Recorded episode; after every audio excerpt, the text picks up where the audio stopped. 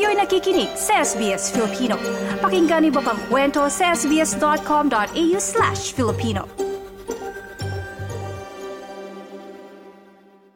Inanunsyo po ng pamahalaan yung paghuli sa mga migration agent na umaabuso po sa sistema ng pagkuha ng Australian visa. Gayon din yung mga sangkot sa human trafficking at mga organized crime group. Ito po ay bilang tugon sa naganap na pagsusuri ng sistema ng migrasyon sa bansa. Pakinggan po natin yung detalye, no? Napatalsik po ng Australia nung nakaraang buwan ng di umano'y sex trafficker na si Bin Jun Xi. Ayon po kay Home Affairs Minister Claire O'Neil, inakusahan ng nasabing Chinese national ng human trafficking kung saan inilarawan ng pagkuha ng mga kababaihan na parang mga baka lamang. Pakinggan po natin yung binanggit ni Minister O'Neil. These horrible people who are committing the worst crimes known to humanity and abusing our migration system in order to do it, those are the people we are after and those are the people we will catch. Dumating si Xi sa Australia noong 2014 gamit ang student visa, ngunit di naman ito nag-aral. Naghain ito ng maraming visa application at ilang apila na prosesong nagbigay sa kanya ng karapatang manatili sa Australia ng halos isang dekada. Ayon kay Minister O'Neil, ang kaso ni Xi ay simbolo ng isyong bumabalot sa sistema ng migrasyon sa bansa. So what does the Nixon Review tell us about Australia's migration system? It tells us that we have serious and systemic problems with abuse in our migration system. This system has been used to perpetrate some of the worst crimes known to humanity, sexual slavery and human trafficking. Delay and dysfunction and poor management of the immigration system lie at the heart of the ability of people to commit these crimes and exploit the system in the way that Christine Nixon has elaborated on.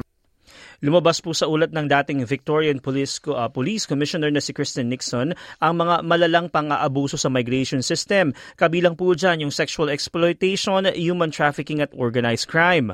Matapos itong maisa publiko, ilang aksyon ang gagawin ng gobyerno. Ito po yung mga gagawin. Una dyan, magtatayo ito ng bagong dibisyon sa kagawaran ng Home Affairs kung saan may dagdag na $50 milyong na dagdag pondo para mapaigting yung mga investigasyon.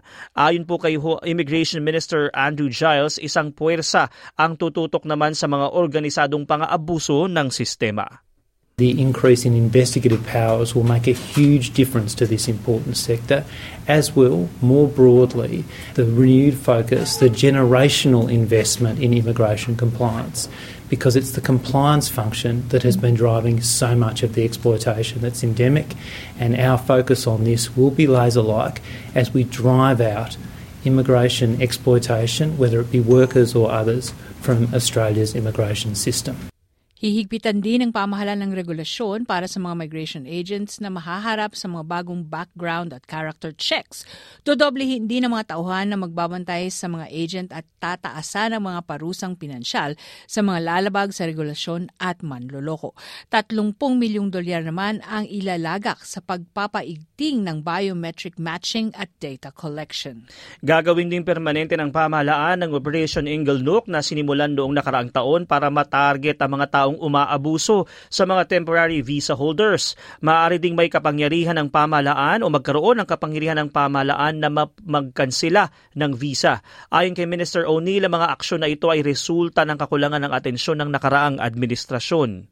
One of the great frauds in Australian politics, Peter Dutton made a career out of pretending to be a tough guy on the borders, all the while he was cutting resources to the immigration function, cutting compliance resources in the immigration function, and allowing criminals to infiltrate this system in the way that Christine Nixon describes. Now, we are taking a very different approach. You have before you two ministers that are acutely aware of the very significant responsibility we have for managing this system properly. Kwestiyon naman ng leader ng oposisyon Peter Dutton ang panahon ng paglabas ng nasabing report dahil Marso pa lamang anya'y nakuha na ng pamahalaan ang ulat.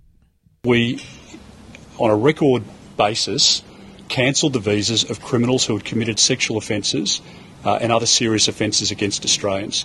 So if you think I'm going to take a lecture from Claire O'Neil and Anthony Albanese in relation to migration and how to keep our country safe, you've got another thing coming. Yan pong ulat na binuo ni Pablo Vinales at Sarah Hine para sa SBS News. I-like, i-share, mag-comment, sundan ang SBS Filipino sa Facebook.